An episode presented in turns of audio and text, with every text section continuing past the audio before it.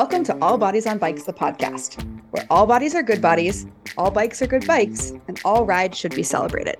All Bodies on Bikes is a movement to create and foster a size inclusive bike community. So join your hosts. I'm Maggie. And I'm Marley. As we explore the complexities of the biking world, help us break down barriers and create the world that we want to see. And don't forget that all bodies really means all bodies, not just larger bodies but bodies of all sizes, ages, races, abilities, genders, sexualities, and beyond. Come along for the ride.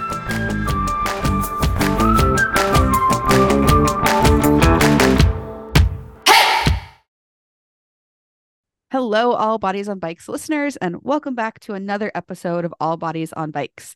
Um, as you may have noticed, it is just Marley here today. Um, Maggie has been holding down the fort quite a bit, and so I figured it was time for me to pull my own weight. Uh, no, that's not actually what happened at all. Um, Maggie is uh, just has some other things going on, and so I will be handling today's uh, conversation, and I'm really, really excited about it um, today's guest, who I'll introduce in just a second, we go back a couple of years, um, and we'll, we'll chat about that a little bit, some of our our personal uh, memories together.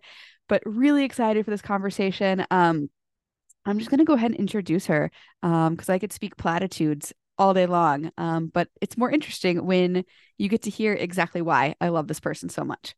So, without further ado, our guest today is Alyssa Gonzalez from Treehouse Cyclery.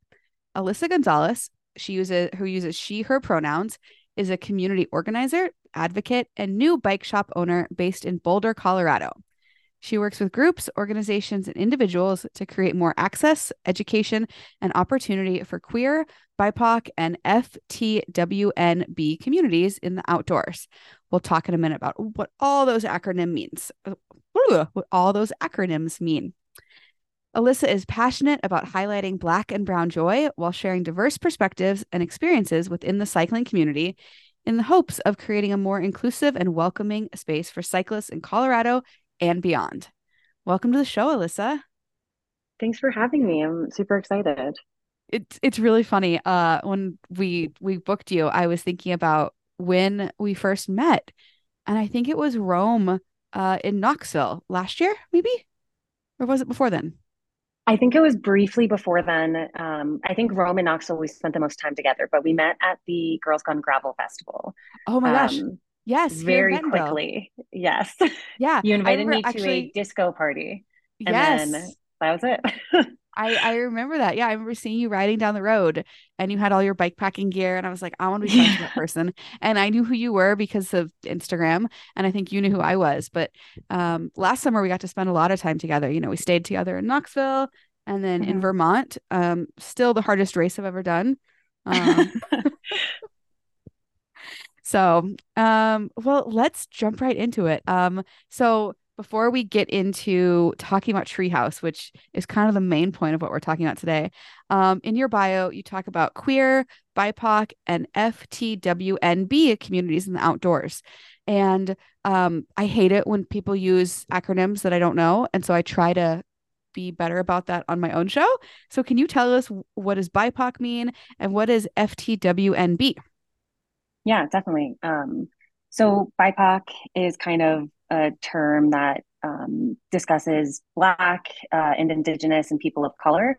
So, typically, um, it's shortened as just like POC, but uh, I like to just use the full BIPOC just to recognize that Black and Indigenous folks have different experiences um, traditionally from just people of color. And FTWNB uh, stands for Femme, Trans, Women, uh, Non binary community. So that's anyone who essentially is not a cis man. And so it's kind of just also encompassing another marginalized set of people operating in the world.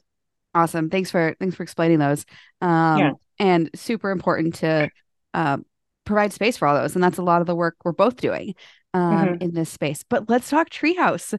Um, so first, the name. Where did the name come from? Uh, I wish there was a more exciting story, but um, when me and my co-owner Colby were on a road trip, coming up with the idea of just we were just kind of playing around of like, oh, what would happen if we had a bike shop?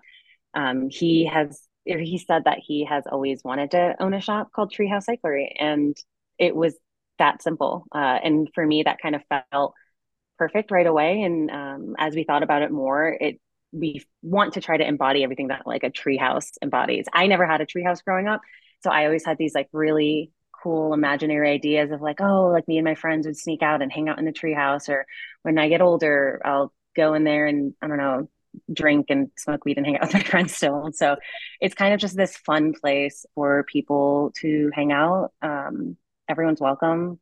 You have a good time in it. Uh, and it feels just like a little community. So, oh, that's so cool. Yeah, I, I noticed yeah. on your website and your Instagram, you explicitly say a number of times that you're a community focused bike shop.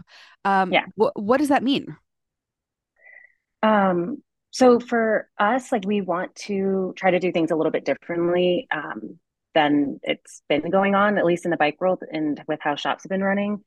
Uh, trying to focus a little bit more about on the community, our local community, and also just the cycling community as a whole, um, listening to their needs, their pain points, um, everything from like what type of group rides and events they want to what type of brands they're actually interested in and supporting or what type of things that they're looking to learn and know. And uh, we believe that just building a more a stronger community where people are communicating and connected together um, will just create a better kind of outdoor community as a whole and having a bike shop being the focus and the focal point of that is pretty important. So we're just trying to listen to our community as much as possible and try to give back to them and build a place where everyone feels like they belong.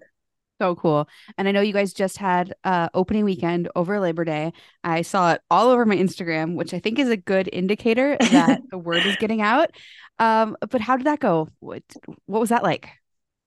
It was really cool. Um, at first, it felt a little unceremonious because on Friday last week when we opened, we just op- like unlocked the door and we were like, okay, now what? like people just come in or what are we doing? And um, but then it got really exciting as we just had people trickling throughout the day. We had our first purchase. We had um, the first person who came into our shop was a non-binary writer, which I was super stoked about to just have like a kind of queer start to it all. Um, yes yeah and then we had group rides uh, all weekend and had a fun little pop-up with the local coffee shop and uh, cuban pastry maker and so it felt like a really cool event and space just to see bikes out on the corner of the street where our shop is and to see so many people in the space just like super excited talking meeting new people um, it was the perfect way to kind of ring in the whole opening it's so fun.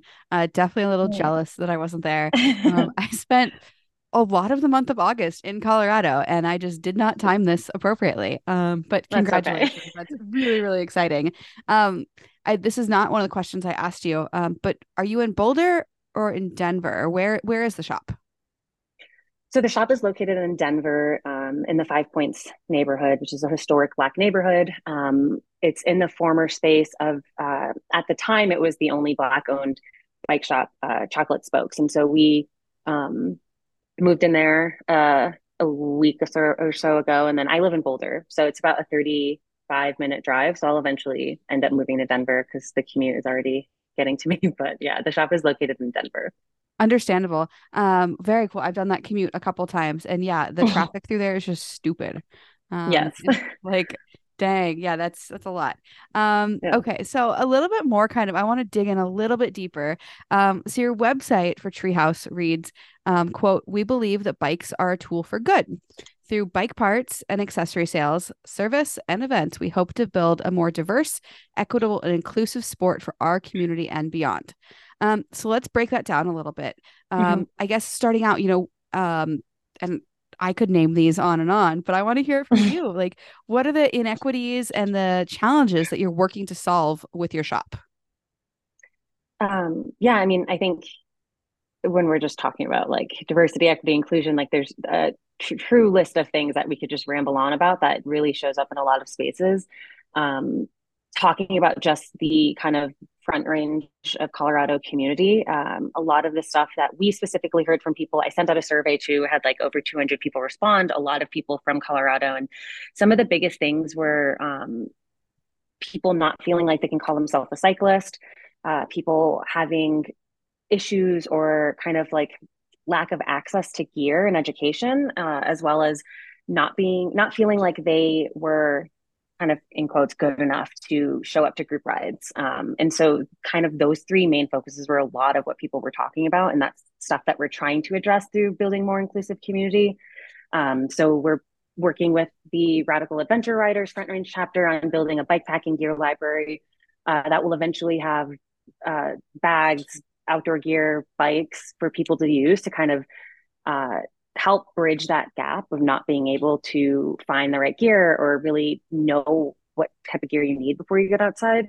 Um, and then on like the group ride front, trying to just create more space and um, I don't know, kind of just like acknowledgement that like there are a lot of really uh, talented and strong athletes out in Colorado, and not everyone can keep up with a 19 miles an hour gravel pace going up a mountain and that's really hard and it's kind of scary for a lot of folks to try to show up for group rides.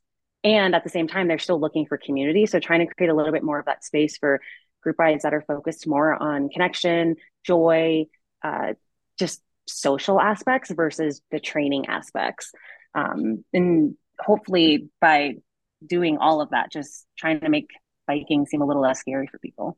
Yeah. Oh man you are speaking my my love language right there.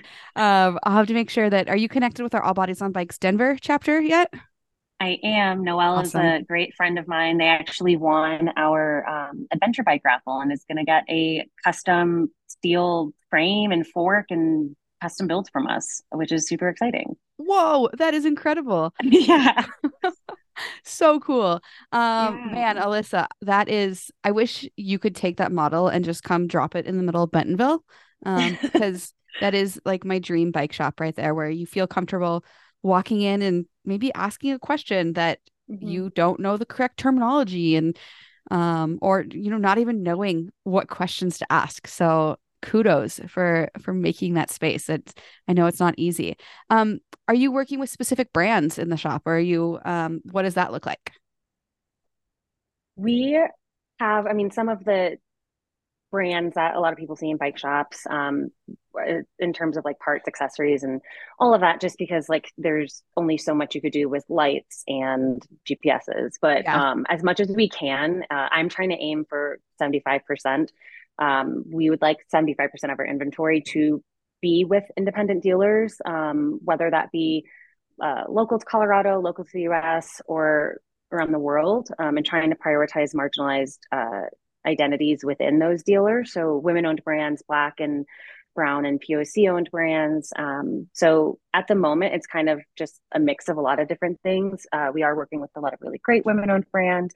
Um, Rachel from Kama Surface makes these really awesome kind of yoga mat seat pads, uh, Martina with Swift Industries. And then we're working with a lot of other local to North America brands. Um, currently, we're working with Bossy Bright, Bossy Bikes out of uh, Montreal and some cool bag brands like Farther from Tennessee. Oh, very cool. Um, I'll I'll have to get those links and make sure we include them in the show notes because we're all yeah. about supporting those those independent brands as well. Um, yeah. well, super cool. Um, before we move on to some of the um kind of other topics I want to pick your brain about, is there anything else you want to add about Treehouse Cyclery? Um, yeah, I mean, we're a full service bike shop. Like our main focus is uh, community building and events and rides, but we have sales and service um, for all types of people. Like we want to make it known that yes, we do have like a niche kind of focus with what we're doing, but any type of cyclist or person on or off a bike is welcome there and any type of bike is welcome too um, that's something that we're trying to make a priority is especially in a community with a large houseless population um, we want to be able to service all types of bikes as much as we can and at least make sure that uh, people are getting out there safely. Um, so whether it's just like commuting around town or it's their main source of travel and kind of transportation, or it's like their adventure rig, like we just want to be able to support people in that and hopefully also helping them with the education side of being able to service and work on their own bikes too. So cool. Very, very cool. Well, yeah. I wish you all the success in the world on that, but we're not done yet. Um, so I mean, I think it's it's very much related because you don't go open a um, a community centered bike shop without having a passion for yeah. um, inclusion. So, um, I knew you previously from the work that you were doing and continue to do um, for you know advocating for diversity, equity, inclusion um, in cycling and beyond. Um, where does that passion come from? Why is it important to you? A lot of the passion, I think, just comes from living my own experiences as someone with multiple marginalized identities um, and kind of how tough that's been for me, even with someone with so much privilege. And uh, like I am a queer woman of color, I'm mixed race. Um, I think the state of Colorado, 3.4% of people identify as multiracial. And so uh, I grew up in Connecticut, where I'm sure the numbers are even smaller. And um, my experience kind of getting into the outdoors was late later in life, I think, than most folks. Um, I didn't see mountains for the first time until I was 24. And so a lot of that was, at least a lot of my advocacy work was kind of inspired just by trying to create spaces for myself. Um, and then seeing how needed and important it was for other people in the community. And so when I started talking about my experiences and my perspectives and asking questions about like hey why does this feel bad when someone says this certain thing? or how can i show up better for other people in my community? It kind of just lit this spark in me where before that i didn't really have anything that i found that i was super interested in or passionate about. Um, i ran track in college. I i'm a designer so i studied art. I love art. But nothing really felt like I don't know, that kind of like, oh, this is something that I'm going to do for the rest of my life. And as I started becoming more passionate about advocacy and social justice work, it just clicked for me. And it's just been going since then. do you have any um, favorite projects or like success stories of things that you've worked on that you've really seen the impact of? Yeah, definitely. Um, I mean, two of the first big projects that I've worked on that have continued to be like really important and special to me um, separately, but kind of in the same. They're both uh, scholarship opportunities for women of color. Um, one of them is for women of color to get their ski instructor certification through a group called Women of Winter. And then the other one is um, a scholarship through ROAM Fest. And that one has continued to grow each year. And it's for uh, women of color to be able to attend the ROAM Festivals, which is a women focused mountain bike festival. And so um, that's felt really special just as someone who was newer to skiing and newer to biking um, and struggling to get into those spaces myself being able to have the privilege of bringing other folks in um, and like last year i think we had over 35 people on our scholarship at ROAM Fest across the country coming to the festival, which was really, really exciting. Um, and just be able to create that space for people is really held like a lasting impression on me. Um, and the same with Women of Winter. I still volunteer with them, and we're going into our third season of scholarships. And I was a scholarship recipient my first year, and that was just extremely impactful for me. That I feel really lucky to be able to give that back to other folks. That's so cool. Um, you know, it's interesting. I with all bodies on bikes, we do a lot of intentional community building and bringing people together. And um, this summer at ROAM at in Knoxville, I got to hang out with um, Brooke Goudy brought a, a group of, of black women out and then all the scholarship folks. And there is just something special that happens when you are among people who have similar uh, experiences as you. Um, Definitely. Yeah. And being part of a marginalized community. And it's hard to explain if you haven't experienced it, but um, it's like a feeling of safety, I guess. Then you can truly just like, instead of having to just be a cyclist, um, and I would love your input on this if this is different for you. But I get to be a fat cyclist, or I get to, you know, just bring in all the elements of my identity and not have to like hide one. Yeah, I mean, I, I totally agree. Uh, and that was my first experience ever um, with the group Women of Winter. Uh, when I got my ski instructor certification, it was me and five other women of color on the slopes. I had only been skiing for two years, so I was like, I don't know what I'm doing. I don't know why I'm here, but it was the first time in my life that I had been exclusively just with like women of color for any extended period of time. And that felt kind of like silly to me. I was like, how did that even happen? That I've just spent myself in, or I've spent most of my life in such white centered spaces. But for the first time, I finally could just like talk, act like myself, say things, share experiences, and not have to explain myself, which is a really taxing thing that I think I work through and deal with a lot. Um, yeah. And yeah, I think just being in spaces with people like affinity spaces specifically, but people with similar experiences and identities. Um, yeah, you don't have to wear the mask that you do in other places or code switch, and it you just show up really authentically. And I've definitely uh, felt that space always with Brooke Goudy because I mean you can't not be authentic around her. And then just like in a lot of the BIPOC focused and career focused groups that I've been a part of, it it feels really cool to be in community with people like you. Yeah. Oh, definitely. And it's funny, like the more I spend time in those intentional communities, the less patience I have for non-inclusive communities. Oh uh, yeah, yeah. it's like my bullshit tolerance is just zero, you know. Oh, uh, definitely. I don't know if you have any advice for that because I know, I mean, it's a it's a fact of life when you work in the bike industries. Sometimes you're in spaces that you might be the only one who looks like you, and you're speaking on behalf of all these people. Um, how do you deal with those instances? Yeah, I would typically say in like my normal life when I'm not having like the advocacy hat on, I'm like a pretty spicy person. Um, but honestly, teaching or like working with other groups and people and being in spaces talking about diversity, equity, inclusion, and advocacy a lot, it's taught me to have a lot of patience and understanding and just slowing down. Um, mm And that's something that we're like trying to bring to the shop as well. It's just like that kind of removing like the assumptions. And so for me, I often have a pretty protective barrier up where if I'm in spaces where I don't feel safe, it's really easy for me to be like on the defense of like, oh, this person's trying to be racist or hurt my feelings or whatever. And so I've just tried to slow down and be like, hey, maybe they are well intentioned, or maybe let me just take a second and use this as a learning experience. And I know that that's not the answer for everyone because um, that's a lot of weight to put on them, but that's just kind of how I have found uh, makes me feel the best moving through it is just trying to treat everything like a learning experience. And uh, the goal of the work that I do is not to brainwash everyone into believing the same thing as me. It's just trying to get people to think a little bit differently. And it's a slow but important job.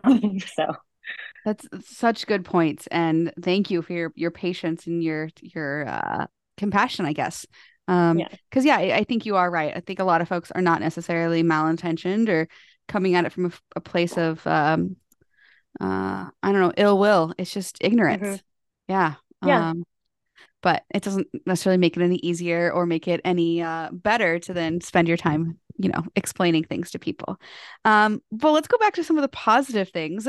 Um, so you know you've been in this industry a while and doing the advocacy work for for a couple years now. Um, can you think of some like successes or some of the biggest changes you've seen over the past couple years?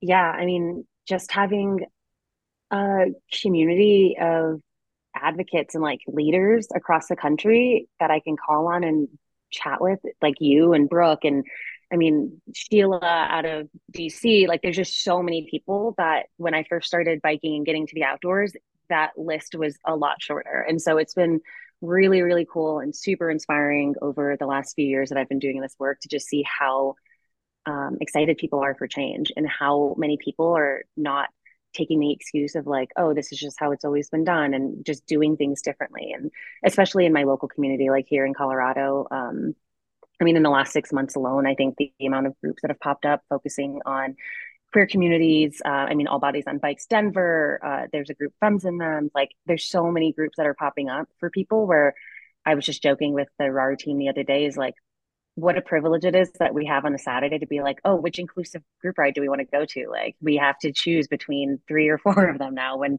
it really wasn't like that. So that's been really, really cool to see.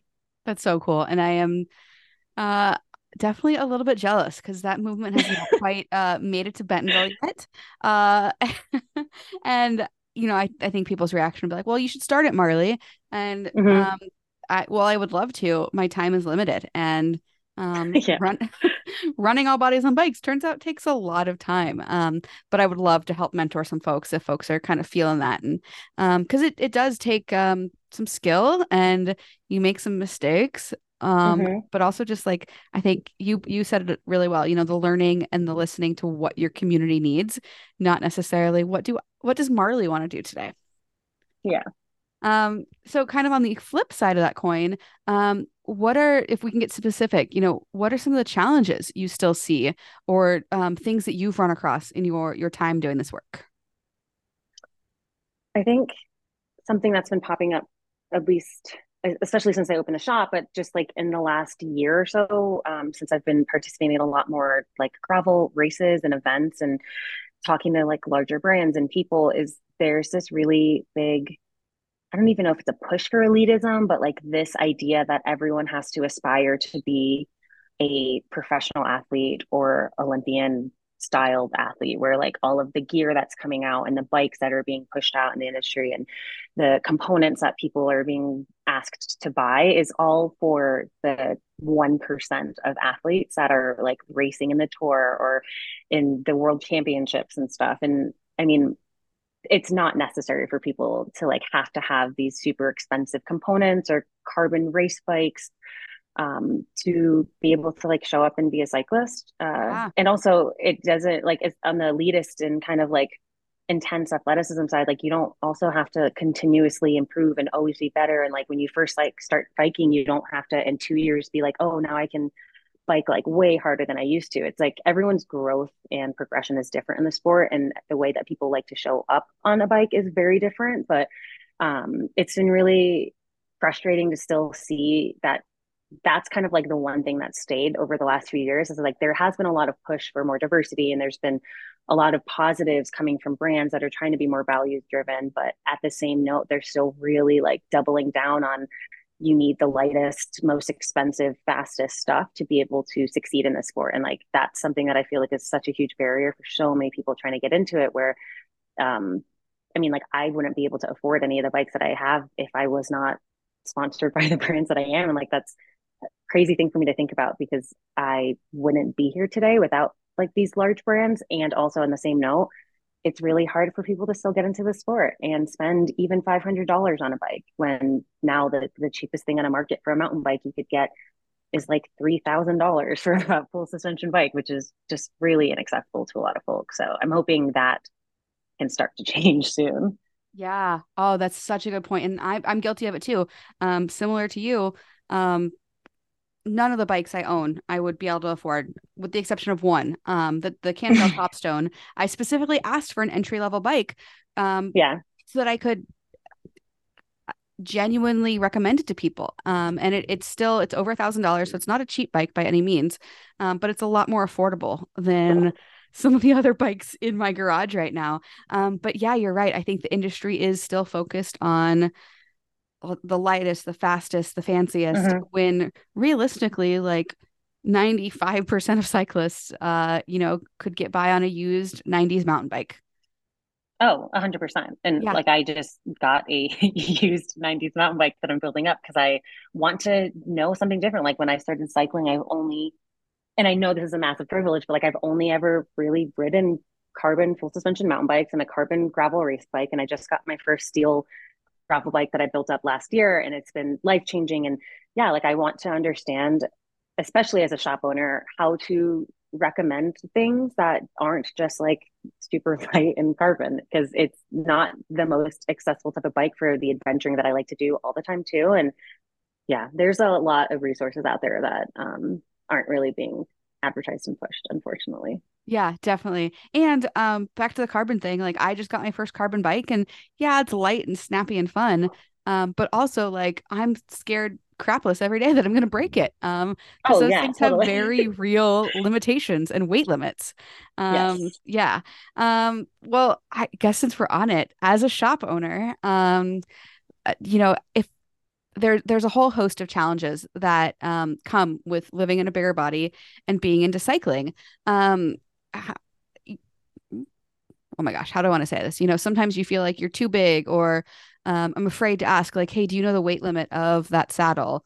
Um, as a shop owner, how are you helping to address that? Is that something you are um, kind of, what does that look like for you?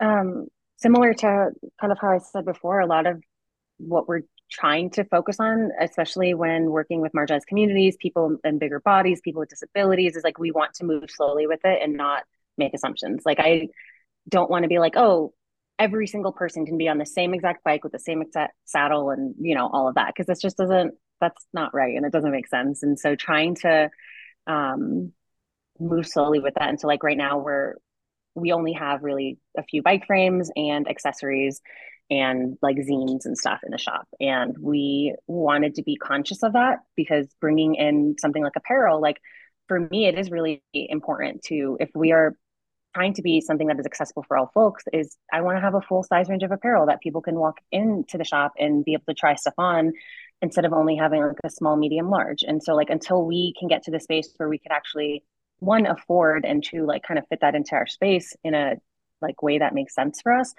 um, I'd rather just give recommendations based on some of the articles and resources that I know you have, like the bike frames and apparel brands for people in bigger bodies. Like those are great resources for people to have, and they could still find that stuff. And if I could help be an avenue for those uh, kind of resources, and that feels good for me right now. But um, yeah, I mean, we're trying to figure out the best way to bring in products that aren't just geared towards uh, the mainstream view of what a cyclist is. And yeah. I think working with the ABOB chapter in Denver is going to be really exciting too. And Noelle's been in a bunch, and I know that they're going to be super helpful.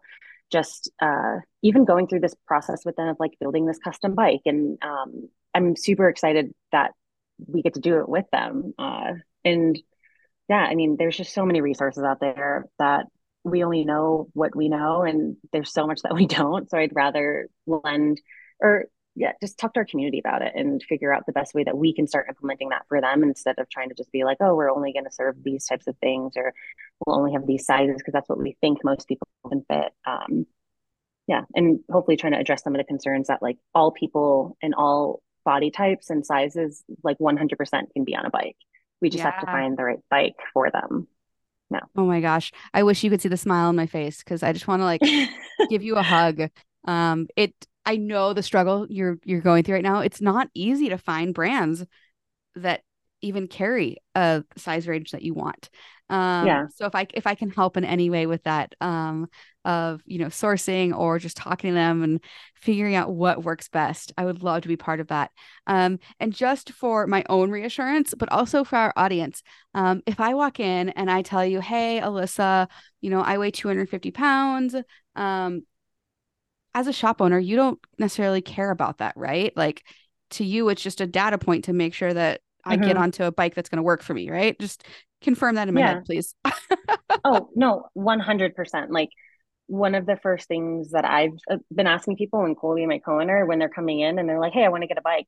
Like we're, the first thing we're saying is not like, Oh, um, I don't know, like just go get this carbon thing that just came out or whatever type of bike that we're trying to push. It's like, well, what is like, what's your goal with it? Like, what do you want to do? And then talking to them about like their personal styles and um, all the other things that fall in after that. So the size really isn't a question. Um, and the weight is just important for us to be able to get them on something as safely as possible because uh, frames can break and there are weight limits and yeah. they're not, not like every single bike can fit certain people with certain sizes and even like different people with disabilities or just like custom things that we'll have to do. Like not every bike is made for everyone. And that's like our main goal is trying to get people on the best bikes for them. And whether that's a new bike that they want to build up or an old mountain bike that they have or just like a beach cruiser that they just want to whip around town like whatever that is we just want people to be safe and comfy and have a good time okay well um, I love you, and I think that you are hundred percent on the right track. And I wish we could just preach this to every other shop owner in the world. Um, thank you for doing the good work. Um, before we wrap up, we have two last questions that we ask every guest. Um, but is there anything else that we didn't touch on or that you want to talk about? No, I, I feel like we touched on a lot of different things. Um, no, we're we're an open book at the shop. We're always here to answer questions and admit things when we don't know what we're doing. Um, and we just hope that, yeah, if anyone's listening in the Denver, Colorado community or visiting, just come by and say hi. Um, how do they find you? Where where can they look you up? Um, yeah, so you can find the shop at, at Treehouse Cyclery. Um, but our website's treehousecyclery.com on Instagram, Treehouse Cyclery, and then me personally uh, on Instagram is underscore underscore Alyssa Gonzalez, uh, spelled A L Y S S A G O N Z A L E Z. Awesome. And we will have links to all of those in the show notes. Um, but as we start to wrap up, um, so this first question is um, What is your perfect day, um, either on a bike or outside? What does that look like for you? Ooh, that's a great question. Um, since July 1st, when we moved into the space for the shop, I have spent a very small amount of time on my bike. So honestly, like even outside. So at this point, like my perfect day just sounds like sitting on my porch with my cats uh, probably just reading a book and drinking some tea and maybe going for a walk. Um, very, very low expectations at this point and pretty simple things to make me happy. Yeah, that sounds nice though. And um, I hope you you get a chance to do that. I know building out a business can be difficult, um, especially when it's such a labor of love. Um, yeah. And then, kind of switching gears for our very last question, and feel free to take this any direction you want um, besides bikes and DEI work. Um, what do you wish people asked you more about? I think it would be really cool to just talk about, like, I mean, I love talking about bikes and DEI work and advocacy, but there's so much more to me that I often forget about as well. And because I don't really get to talk about it with a lot of people. So just, uh, I don't know, getting to know me outside of um, the sports that I do and my passion for advocacy would be helpful and important for me also as a reminder that like not every single thing that i have to do is on a bike or not every conversation i have has to be about dei because i really love like cooking and cats and i don't know art and lots of other things that it's easy to get wrapped up in my career and forget that there's a whole other part of me yeah. Um, I'm going to dig in a little bit more because that was kind of a non answer. Yeah. Uh, specifically, um, what what do you wish you got to tell people about more? You know, is it cooking? Is it your amazing cats? Like tell tell us more about it. Use this opportunity to talk about it. Yeah. I mean, I talk about my cats like nonstop. I think it takes maybe 30 seconds in a conversation with anyone to for me to just like admit without anyone asking that I'm a crazy cat lady. But um yeah, I, I cook a lot. I love cooking. It's one of my favorite things to do. Um, and I have a pretty extensive uh, cookbook library. And so I don't know, maybe ask me like what's the most fun thing I've cooked recently or what's something that I really would like to cook. So Awesome. Thanks for uh yeah. thanks for digging into that with me. I was like, this is not an answer, Alyssa. We're gonna I'm gonna pull that out if I have to. Um, well, hey, thank you for taking the time out of your busy schedule to chat with us. Um, we will have links to your website, um, to your own Instagram, and a couple of the brands that we talked about. Um, and thank you for doing the good work and creating the spaces that we want to see in the world. Yeah, thanks so much for having me. And I'm looking forward to meeting more of the ABOB community. Awesome. Thank you so much, Alyssa. Yeah, thank you.